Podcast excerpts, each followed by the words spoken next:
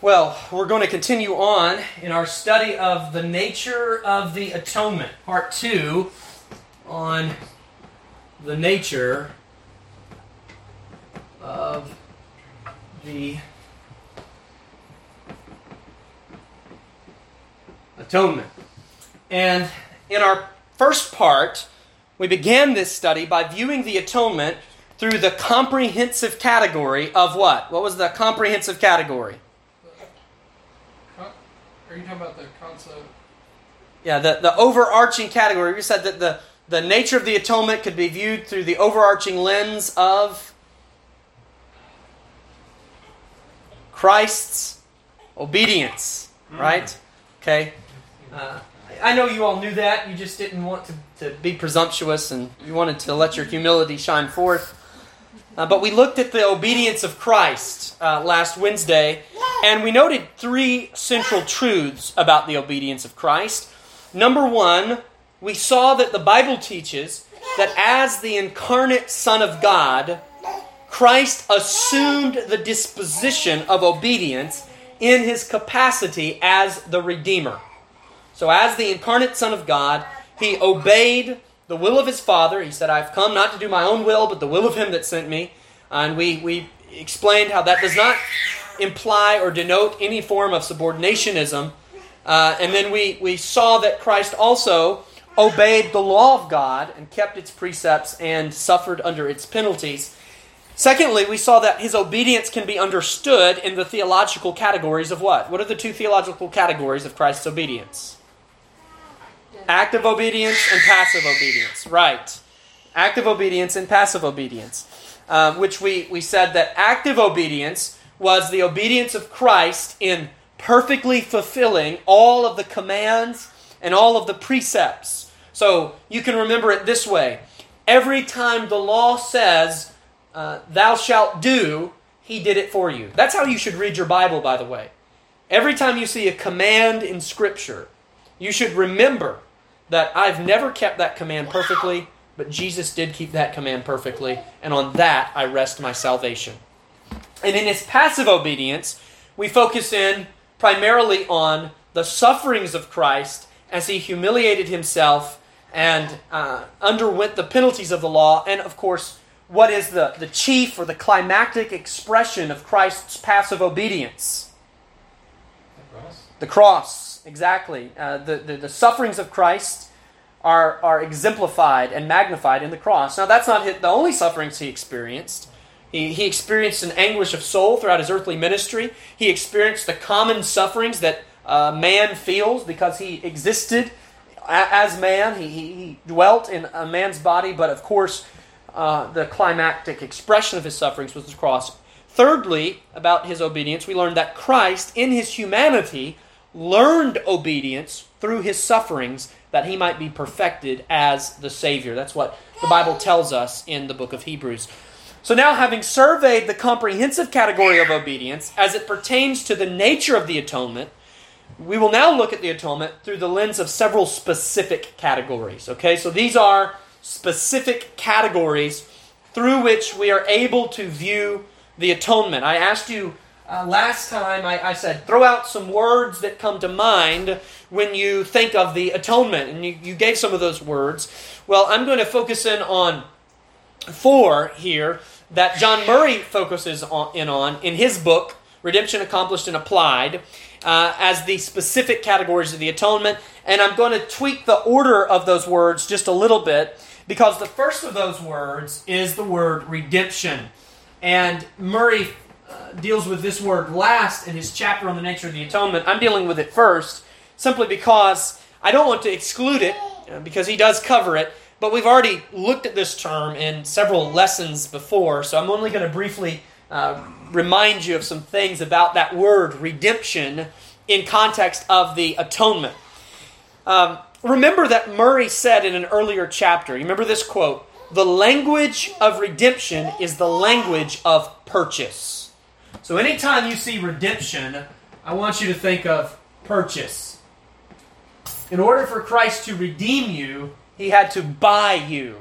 You were enslaved. You were you were in bondage to what? Sin. Sin.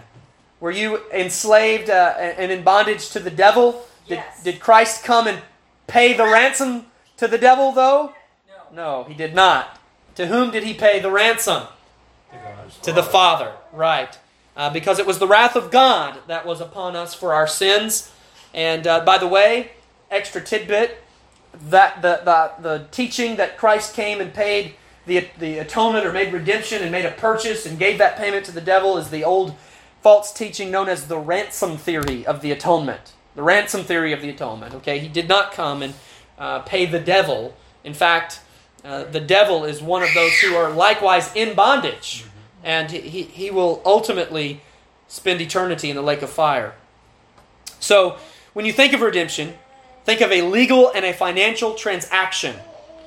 A payment was made in order to secure the thing purchased, and the stipulations of the transaction were agreed on beforehand, uh, and the price was already set, in the purchase was final. Since y'all are doing so good with these questions, let me ask another one. What is the theological term? Let me give you a big hint the theological covenant uh, in which all of these stipulations were forged.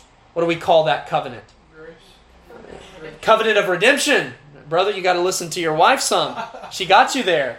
Yeah, it was the covenant of redemption before the foundations of the world when the Father, Son, and Holy Spirit agreed upon the terms and the stipulations of the atonement. And the covenant of grace, of course, was the execution or the unveiling of that covenant in history. Uh, so when we look at redemption, we see that Christ paid the price of his own life to secure our freedom, and he paid that price to the Father. Well, what from what did he ransom us? Well, we, we mentioned he ransomed us from sin, and that's that's true. Uh, but it's also true that Christ ransomed us, redeemed us from the law, from the law of God. Now, not that he ransomed us from the, any obligations to keep the moral law as a standard of righteousness, as it's so often taught today. You will hear people say, well, Christ freed us from the law. And what they mean by that is we are now under no obligation to obey the moral law of God. We can live however we want, we can do whatever we want. Uh, the Old Testament, we just throw it out the window because Christ has freed us from that. So when we say that He ransomed us from the law, that is emphatically not at all what we mean. Rather, we mean two things. He freed us from the curse of the law.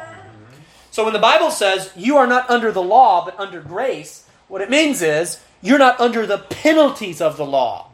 You're not under the penalties of the law. You're under grace. But secondly, he freed us from the law as a covenant of works. The covenant of works, of course, was that covenant that God entered into with Adam. And what were the stipulations? Well, Adam, if you perfectly obey me, you will have life. And if you don't obey me, you will have death. Praise God, we do not keep the law as the basis for our righteousness and our life. Christ has freed us from the law as a covenant of works. We don't keep it to merit our salvation. And of course, he ransomed us from sin, as we already said, from the penalty of sin, from the power of sin, which Murray calls the triumphal aspect of redemption. And thirdly, from the very presence of sin. We have been redeemed from the presence of sin. Now, have we experienced redemption from the presence of sin? A little bit. Different. No. The, ultimate answer is no. Uh, sin is still a reality in our life. It's still a reality in our world. It's still a reality even in the church of the Lord Jesus Christ. When will we finally experience the, re- the, the redemption from the very presence of sin? And glory. in glory. Right, of course, when uh, when the curse is fully removed, when Christ returns. So there's a sense then in which you have been redeemed from the penalty of sin, from the curse of the law. You've been redeemed. You are being redeemed from the power of sin as the, the grace of sanctification weakens the power of sin in your own life and body, and you will be redeemed from the presence of sin that coming day. So that's the first term we want to consider. But the second term is this term sacrifice. Sacrifice. The notion of sacrifice is as old as redemptive history itself. Uh, Genesis 3 and verse 21. It was the first sacrifice. God killed an animal and he used its skins to clothe Adam and Eve, which set the pattern for redemption. We see that the atonement, to atone for sin, requires a sacrifice. Genesis 4.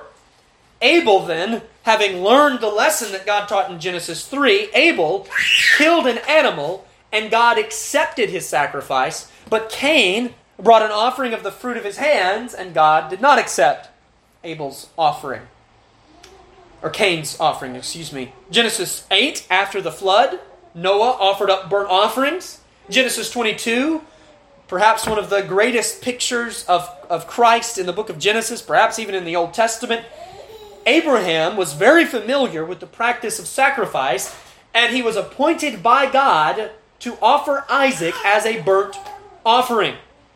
And then, of course, as we get into the book of Exodus and the institution of the Levitical system, we see that it contained a variety of sacrifices and burnt offerings. And you cannot read your Old Testament without realizing that the Old Covenant was bloody business. Sacrifices upon sacrifices. And all of these sacrifices were religious in nature, and they were instituted by God as a part of worship. However, all of these sacrifices, millions upon millions of animals that would have been sacrificed, were unable to meet the true needs of those offering them. Uh, open your Bibles to Hebrews chapter 10. Hebrews chapter 10.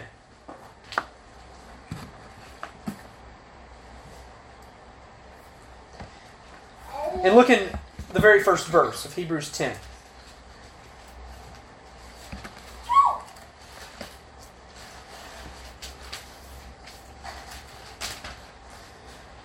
The Bible says, For the law, having a shadow of the good things to come, and not the very image of the things, can never, with these same sacrifices, which they offer continually, year by year, make those who approach perfect.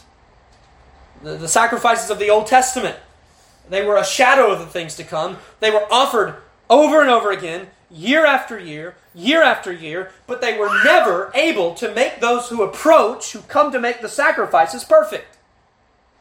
Verse 2 For then would they not have ceased to be offered? For the worshippers, once purified, would have had no more consciousness of sins. Right? If, if the sacrifices in the Old Testament could actually take away sin, then they wouldn't need to be offered over and over again. Verse 3 But in those sacrifices, there is a reminder of sins every year. Um, here's the, the difference, the chief difference, one of the chief differences of the Old Testament sacrifices and the sacrifice of Christ. In the Old Testament, on the Day of Atonement, when the high priest would offer up the scapegoat, it was a reminder to the people that they still had sin. We still have a problem with our sins, and therefore we still have to make these offerings. But when we as Christians look to the cross, it is a reminder not that we still have a debt of sin, but that our sins have been taken away. See the difference in that. And then in verse 4, of course, for it is not possible that the blood of bulls and goats could take away sins. Animal sacrifices in the Old Testament were incapable of taking away sins once and for all. They were only able to cover sins for a time. That is why these sacrifices had to be made again and again. Every time an animal was consumed upon the altar, it's as if the altar cried out, More blood, more blood, more blood. But what these Old Testament sacrifices did do, say, well, if they couldn't take away sins, what was the point? What they did do was they pointed towards the one future sacrifice that would accomplish what no other sacrifice could. So, an Old Testament saint was not saved through the Old Testament sacrifices. He was saved through faith in what those sacrifices pointed towards. In the same way, you're not saved through baptism and the Lord's Supper. You're saved through faith in the one to whom those sacraments point towards. In order for a sacrifice to effectively make atonement, it must have the efficacy or the power or the ability to remove sin. That's your problem as a lost person is you have sin that has to be taken away. And the theological term for the removal of sin, the theological term is a term called expiation. Expiation. It means literally to remove, and in theology, references the removal of sin. And it is expiation, the work of expiation, that our Lord Jesus Christ came to do as the Lamb of God who does what? Who takes away the sin of the world. Literally, that verse means he is the Lamb of God who expiates the sin of the world. In his death, he did not merely cover our sins for a season, he took them away, and praise God, they will never return. Uh, notice in Hebrews 10, keep reading there. We read verses 1 through 4, look at verse 5. Therefore, when he came into the world, who's that? Christ. He said, Sacrifice and offering you did not desire, but a body you have prepared for me. In burnt offerings and sacrifices for sin, you had no pleasure. Then I said, Behold, I have come in the volume of the book. It is written of me to do your will, O God. Previously saying, Sacrifice and burnt offerings and offerings for sin you did not desire, nor had pleasure in them, which are offered according to the law. Then he said, Behold, I have come to do your will, O God. He takes away the first that he may establish the second. Verse 10 By that will we have been sanctified through the offering of the body of Jesus Christ. What does it say? Once for all. Once for all. Verses 11 and 12. And every priest stands ministering daily and offering repeatedly the same sacrifices which can never take away sins.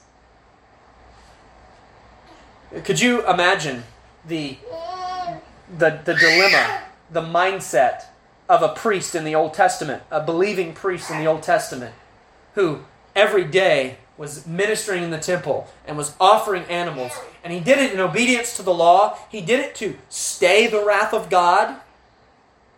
But he was, do- he was doing this and he was saying, I'm going to sacrifice this animal. I'm going to I'm going to cut it up and put it on the altar and it's going to be consumed and it's not actually going to take away the sins of anyone.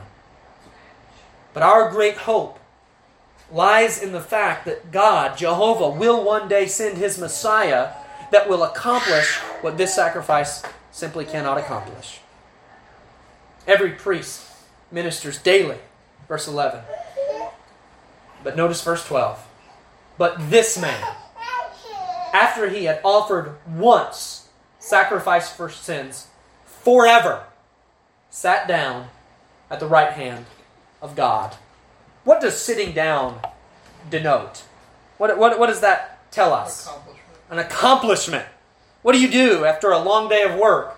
Well, if you're like me or most of the men here, you, you come home and you make a beeline for the chair and you sit down and you relish in what you have accomplished.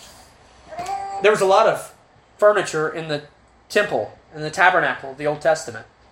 And we see several chapters in our Old Testament devoted to all of the different items of furniture. But what is one thing, one item of furniture that's absent? Chair. There is no chair. There's no chair. The priest's work was never done. But after Jesus Christ came, by the once offering of himself, he sat down. And he's still sitting down at the right hand of the Father because his work as a sacrifice is done. John Murray says of Hebrews 10, verses 5 through 12, listen to this quote, Jesus therefore offered himself a sacrifice, and that most particularly under the form or pattern supplied by the sin offering of the Levitical economy.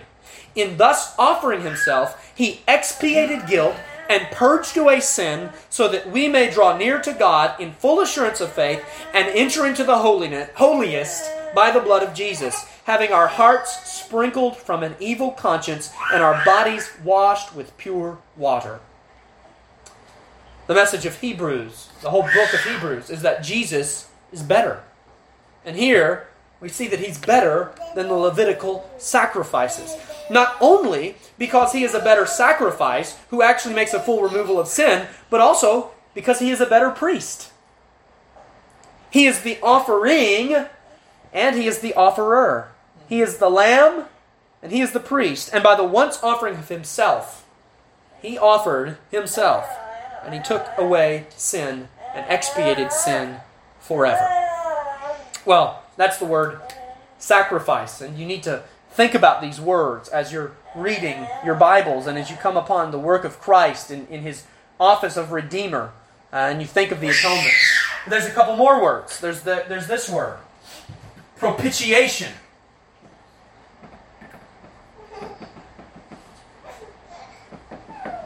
Propitiation. Um, I like what David Miller says about the word propitiation. If you don't know who David Miller is, you need to look him up. David Miller said, When I was first converted, he was, he was preaching about the necessity for Christians to, to study and, and, and make themselves students of theology. And he said, When I was first converted, I did not know what the word propitiation meant. And uh, that is true for most everyone who's converted. That's true for a lot of people who've been converted for a very long time. But he said, I ran across that word in my Bible, and it is a word that's in the Bible. He said, and I, I looked up the word, and I found out what it meant. He said, when I found out what it meant, I began to love that word. And I wanted to know how to spell it, and I wanted to know how to use it in a sentence. Because that word is not some curmudgeony uh, theological term for some upper echelon Christian society, that word is a word that God has given in His Word to tell me what Jesus has done for my soul. So, propitiation, the word propitiation, stands in close relation with sacrifice. Whereas sacrifice deals with the effect that the atonement has in relation to our sins, propitiation deals with the effect that the atonement has in relation to the wrath of God on account of our sins. So when we talk about sacrifice, we're talking about the removal of sin. But when we talk about propitiation, we're talking about the removal of God's wrath. So we have the removal of sin in, in sacrifice, expiation, and in propitiation, we have the removal of God's wrath. Propitiation is expressed in the Old Testament by a Hebrew word that means to cover. To cover. Uh, we've noted that the atonement does not merely cover our sins, but it takes them away. But there is a sense in which the atonement does provide a covering for us. Because God is perfectly holy and righteous. Our sin evokes the wrath of God toward us. That, that is what a just God must do towards unholy sinners. But when we speak of propitiation, we are talking about the work of Christ in covering our guilt so that God's wrath is placated or pacified. As our sacrifice, He removes our sin, but as our propitiation, Christ covers us in the eyes of God. So that when God looks at us, not only does he not see our sin, but he sees Christ. So there's both a removal of sin and there's a covering before God. Both are necessary for our salvation, and both are provided in the atonement. Now, why do we speak of a covering of our guilt? Well, because in and of yourself, uh, you still possess sin. Uh, you are still a sinner. You are a saint, but you are a sinner. And if God were to look at you, uh, apart from that covering of Christ, apart from that, that veil over you, which is his righteousness, he would see your sins. And so it's not that he overlooks your sins, or it's not that he turns the other cheek and looks the other way uh, in the presence of your sins. It's that Christ covers your sins. Christ covers your sins. Now, some will misconstrue propitiation as the work of the Son convincing the Father to be loving instead of wrathful. What I mean by that is this some people have this idea that God the Father is this, this angry, uh, wrathful God that just wants to destroy sinners, and Christ is this loving, merciful God that just wants to save sinners. And so God wants to, to pour out his wrath upon you, and he's going to pour it out. And, and Christ goes up to him and says, No, no, no, don't do that, don't do that. Be merciful to them. Well, there is a sense in which Christ is our priest and he does advocate for us. There is a sense in which Christ does plead the merits of his own death before the Father on our behalf. But this idea of the Father and the Son being opposed in the application of redemption is simply not at all what propitiation means. As if the Father wants to mete out judgment against us, but Jesus persuades him to be loving instead. That's not what propitiation is at all. And to prove that to you, turn to 1 John 4, verses 9 through 11, where we find this term in our New Testaments. 1 John 4, verses 9 through 11.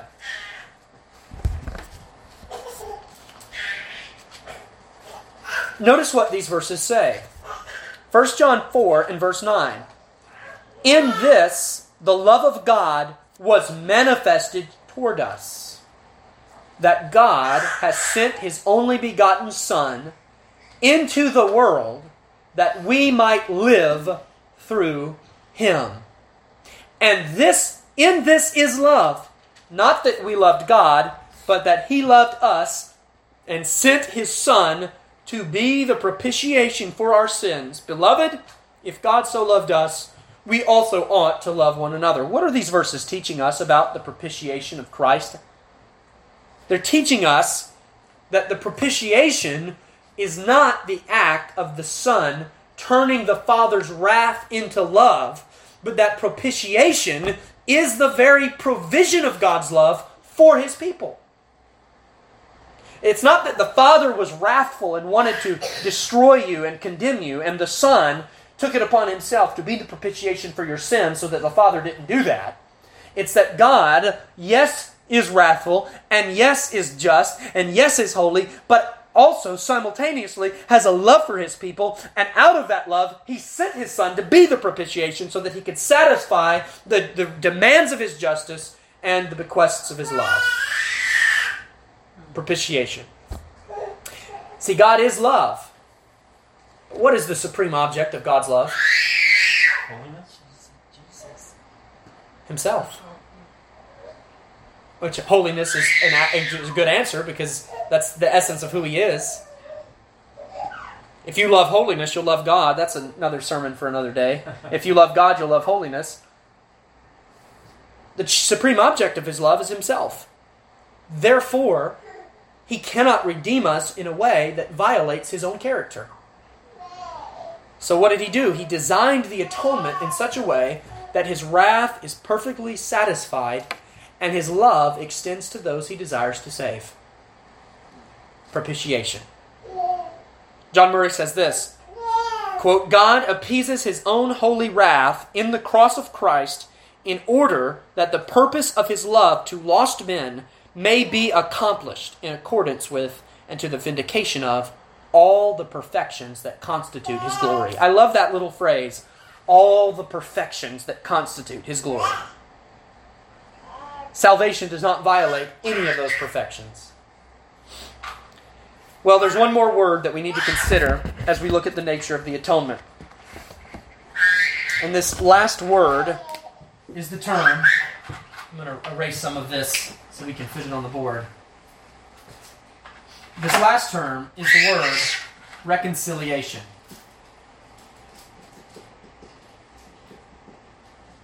Reconciliation. Sacrifice or expiation is the removal of our sin. Propitiation is the removal of what? Of God's wrath. Reconciliation is the removal of God's alienation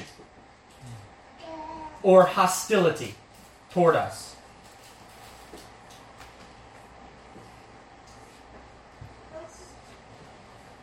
The removal of his hostility or his alienation toward us. Sin disrupted the harmonious relationship between God and man. Isaiah 59 in verse 2 says this Your iniquities have separated you from your God, and your sins have hidden his face from you. So, not only is it true that we have a guilt of sin uh, that, that condemns us, and not only is it true uh, that we have a penalty of sin that is due us, and not only is it true that we have the wrath of God toward us, but fundamentally, our relationship with God is fundamentally severed because of our sin. This alienation is twofold. Listen carefully. There is an unholy hostility from us toward God, but there is a holy hostility from God toward us. Now, why is our hostility towards God unholy, and why is God's hostility towards us holy? Because he's righteous and we're not. Because he's righteous and we're not. To, to say it pithy, because we don't have any reason to be hostile towards him, but he has every reason to be hostile towards us. Well, which one of these hostilities does reconciliation concern itself with? Ours or God's? Well, many see reconciliation as that which turns our enmity towards God into love.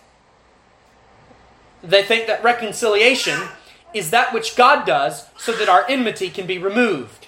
As if uh, God is in heaven and uh, He just so desperately wants us all to love Him, so He's going to remove our enmity so that we will love Him. But if you look at reconciliation that way, primarily and chiefly, it focuses the crux of reconciliation upon us. And there's so many issues with a theology of salvation that focuses it upon man instead of upon God. It is true that natural man is at enmity with God. He hates God and he has no desire for the things of God. But the natural man has an even bigger problem. Not only is he angry with God, God is angry with him. That's a, that's a bigger problem, by the way. When you're when you're evangelizing uh, sinners, when you're dealing with lost people uh, who have no desire for the things of God, who don't want to go to church, uh, who don't want to, to hear preaching, who don't want to read the Bible, that's a problem. But you know what the, the bigger problem is for them? And this is what society certainly doesn't like to hear. But the bigger problem for them is that God is even more hostile towards them than they are towards God. God doesn't want to hear their prayers. God doesn't want to even look upon their existence. He's angry with the wicked, the Bible says. And it is this alienation that reconciliation first seeks to remedy. Why? Because we will never be reconciled to a God that is not reconciled to us. His enmity must first be removed before ours can be removed. 1 John 4 and verse 19 says what? We love him. Why? Because he first loved us. When you came to Christ in saving faith, you did so believing that God loved you and was for you and desired to save you. No one places their faith in a God that they truly believe wants their eternal condemnation. In fact, the very reason you came to him, you believed and trusted his promise to redeem. In essence, your enmity towards God was removed when you saw that his enmity towards you had already been removed. Now, before I explain this and have you turn to two passages of Scripture, let me throw in this disclaimer. I'm not saying that we should advocate for a gospel that says, well, God loves you, and He's in heaven just waiting on you to love Him back. In, in some sort of seeker sensitive, uh, uh, emotional, evangelical way that really denies the reality of sin and righteousness and holiness. But there is a sense, and I think we need to be careful about this, especially in some of our circles, uh, in reform circles, where we where we magnify the law of God, we magnify the wrath of God. There is a sense in which God does love sinners, and God does love those whom He saves, and it's not wrong for us to tell sinners that.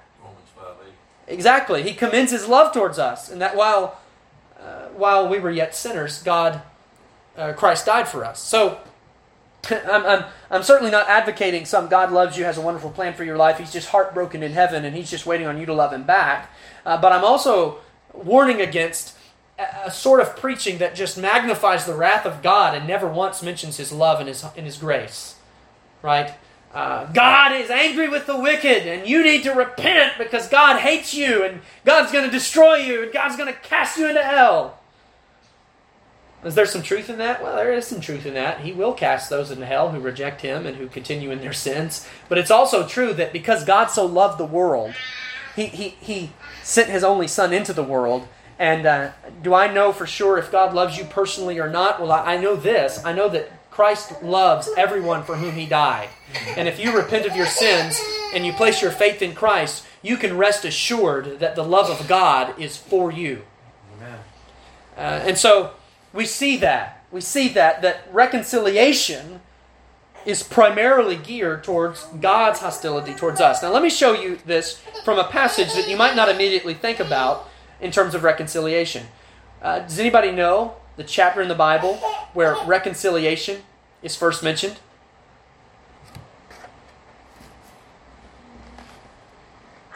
Matthew chapter 5 in the Sermon on the Mount. Turn there, Matthew 5 and verses 23 and 24. And I want to show you the pattern of reconciliation. Matthew 5 and verse 23 and 24. Notice what the Bible says. Therefore, if you bring your gift to the altar, and there remember that your brother has something against you. So, you're coming to the altar, and you remember there's a hostility between me and someone else. Verse 24 Leave your gift there before the altar and go your way. First, be reconciled to your brother, and then come and offer your gift. What I want you to notice is that it was not the one who offended that was commanded to be reconciled, but the one who received the offense. Be reconciled to your brother means what? Remove the alienation that you have toward him because of his offense. So it, it, it's the one who, who, who has been offended that is charged with going and securing and pursuing reconciliation. We are commanded to remove our enmity towards those who sin against us before they remove their enmity toward us. So uh, we, we get this twisted a lot in, in, in evangelical culture, don't we? When someone when someone sins against us, we oftentimes will take the position of, well, I'm not going to have anything to do with them until they come to me and apologize. But what does the Bible teach us to do? Matthew 5 and also Matthew 18. No, whether they have come to apologize to us or not, what we're supposed to do is, is be the ones who initiate and seek reconciliation. Well, aren't you glad that God did not treat you the way we often treat one another? Amen. Amen.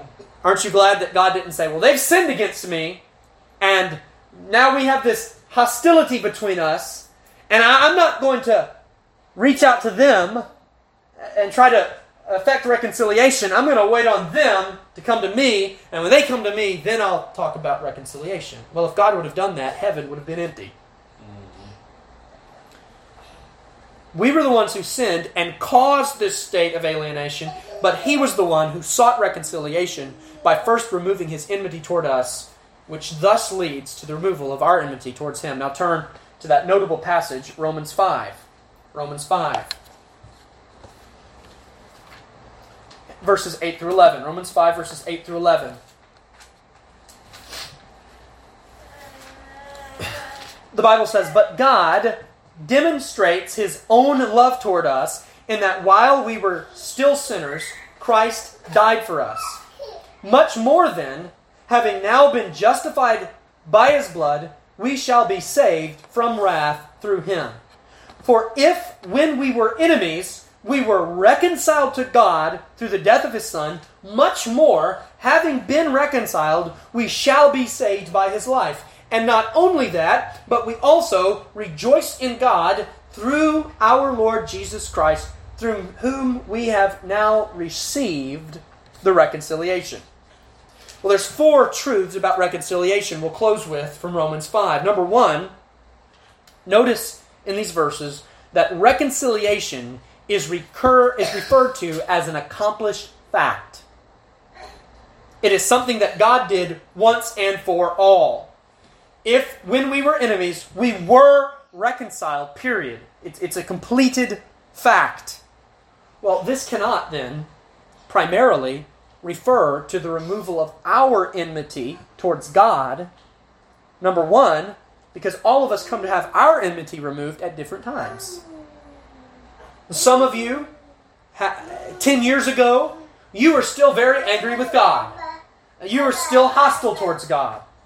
But some of you, 10 years ago, had already been a friend of God for several decades, right? So our enmities come to be removed at different times. But Romans 5 speaks of reconciliation as a once for all accomplished event. But secondly, the removal of our enmity is not complete. Now, I know that we like to sing songs about how much we love Jesus. Oh, how I love Jesus. Oh, how I love Jesus. Well, sometimes I have trouble singing that song. Because though I know in my heart of hearts, yes, indeed, I do love him, my sins testify that I don't love him perfectly. That, that all of my enmity towards him hasn't been removed. Every time you read your Bible and you come across a verse and you say, Ooh, I don't like that. What is that? Well, if you're honest with yourself, you confess that that's some indwelling enmity that I have towards God. That is evidence that I have not fully been reconciled. I have not been fully conformed to His will and to His word. But there was a definitive time when God's hostility, enmity, and alienation toward us was completely and finally removed. And that was when Christ made the atonement on the cross of Calvary. On the cross of Calvary, God's wrath toward his people, God's enmity towards his people, God's uh, desire to condemn was fully removed on the cross. On the cross, God became 100% for you because Jesus fully atoned for your sins. Uh, that, that is a wonderful thing. Uh, that, that God does not like you more on your best days or less on your worst days. Uh, Geerhardus Vos, the great Dutch theologian, he has this great quote where he says, I know that God's love for me will never end because it never began. Amen. Hmm. And, and, and, there's a sense in which, yes, it's true that God uh, has always been for you, even in eternity past when He elected you in Christ. But it was there on the cross that the demonstration of that eternal love was manifest on Calvary. And all of his hostility towards us, all of his anger towards us, was taken away. And then in the fullness of time, when you were born, when you came to a place of repentance and faith, then your hostility was removed towards a God that already his hostility was removed from you. It's a wonderful truth. Furthermore, John Murray he shows the absurdity of interpreting verse 10 as the removal of our enmity. Look at Romans 5 and verse 10. Notice it says, For if when we were enemies, we were reconciled to God. Now, put that reconciliation, substitute it with the removal of your enmity. And notice how that verse just makes no sense. If that's what verse 10 was talking about, it would say this For if when we were enemies, we had our enmity removed. Well, that's not what verse 10 means, is it? No, it means when we were enemies towards God, he ceased from being our enemy. That's what that verse means. So, number one, we see about reconciliation here that reconciliation is, is an accomplished fact. Secondly, the words reconciled to God in verse 10 are parallel to the words justified by his blood in verse 9. So we see in verse 10, we see in verse 10, he says, we were reconciled to God, but in verse 9, reconciliation is synonymous with being justified by his blood. Justification is forensic. It does not involve any change in the disposition of the one being justified. But justification is the basis for the beginning of the ongoing work of sanctification, which does make a change in those who are justified. You see where I'm going with this when we talk about reconciliation. The removal of God's enmity is our justification, if you will, but the removal of our enmity is our sanctification. One leads to the other, they are inseparable, yet they're distinct and they have a logical order. God's enmity towards us must first be removed before our enmity can be removed. But the removal of God's enmity is not the same thing as the removal of our enmity. Well, thirdly, we see that justification or reconciliation is something we receive according to verse 11. Notice it says, not only that, but we also rejoice in God through our Lord Jesus Christ, through whom we have now received the reconciliation. Well, I ask you, what is the chief gift of the gospel? The chief gift of the gospel is not that our favor towards God has come into being, but the chief gift of the gospel is God's favor toward us. Uh, remember man's greatest problem. Yes, he has the problem that he has no desire for the things of God, but his greater problem is that God has no desire for him. But the gift of the gospel is that now is now that God has favor towards us. The gospel is not first and foremost the good news that we aren't hostile to God anymore. Imagine if we preached the gospel that way. Good news! You're not angry with God anymore. And what would a lost sinner say? Oh, yes, I am! No, the gospel is this good news. Because of what Christ has done, God does not have to be angry with you anymore. That's the good news of the gospel. Our sin has been removed, His wrath has been propitiated, and our harmonious communion with Him, which we lost in the fall, has been restored. So, thirdly, reconciliation is something we receive according to verse 11. Fourthly, and finally, we received this reconciliation while we were still sinners. Really, that's the definitive proof here for what the primary crux of reconciliation is referring to. Notice it says, if when we were enemies, we were reconciled to God. This reconciliation cannot primarily refer to the removal of our hostility because it's something we received while we were still hostile. Our enmity towards God began to cease only after his alienation toward us was completely removed. You might even say that our reconciliation to God is, in actuality, our realization that God is already reconciled to us. Well, this is the nature of the atonement, and we study it in order to see more clearly and more fully all that Christ has done for us in his life, death, burial, resurrection, and ascension. I hope that as you see these words redemption, sacrifice, propitiation, reconciliation you see your manifold need before God. It wasn't that you just needed a little help in one area or a little help in another area. You had many problems. You had sin in your life, you had uh, the curse of the law, you had looming condemnation. You had the wrath of God. You had hostility between you and God. All of these different needs that had to be met in order for you to be saved. And Christ has met those needs. He's redeemed us. He's become a sacrifice for us. He's propitiated the wrath of God toward us. And He's reconciled God to us and us to God. And as we see Christ's provision for our manifold needs, our souls are stirred to praise Him all the more. That is the nature of the atonement. And next time when we meet together to study this, we'll consider the perfection and extent of the atonement.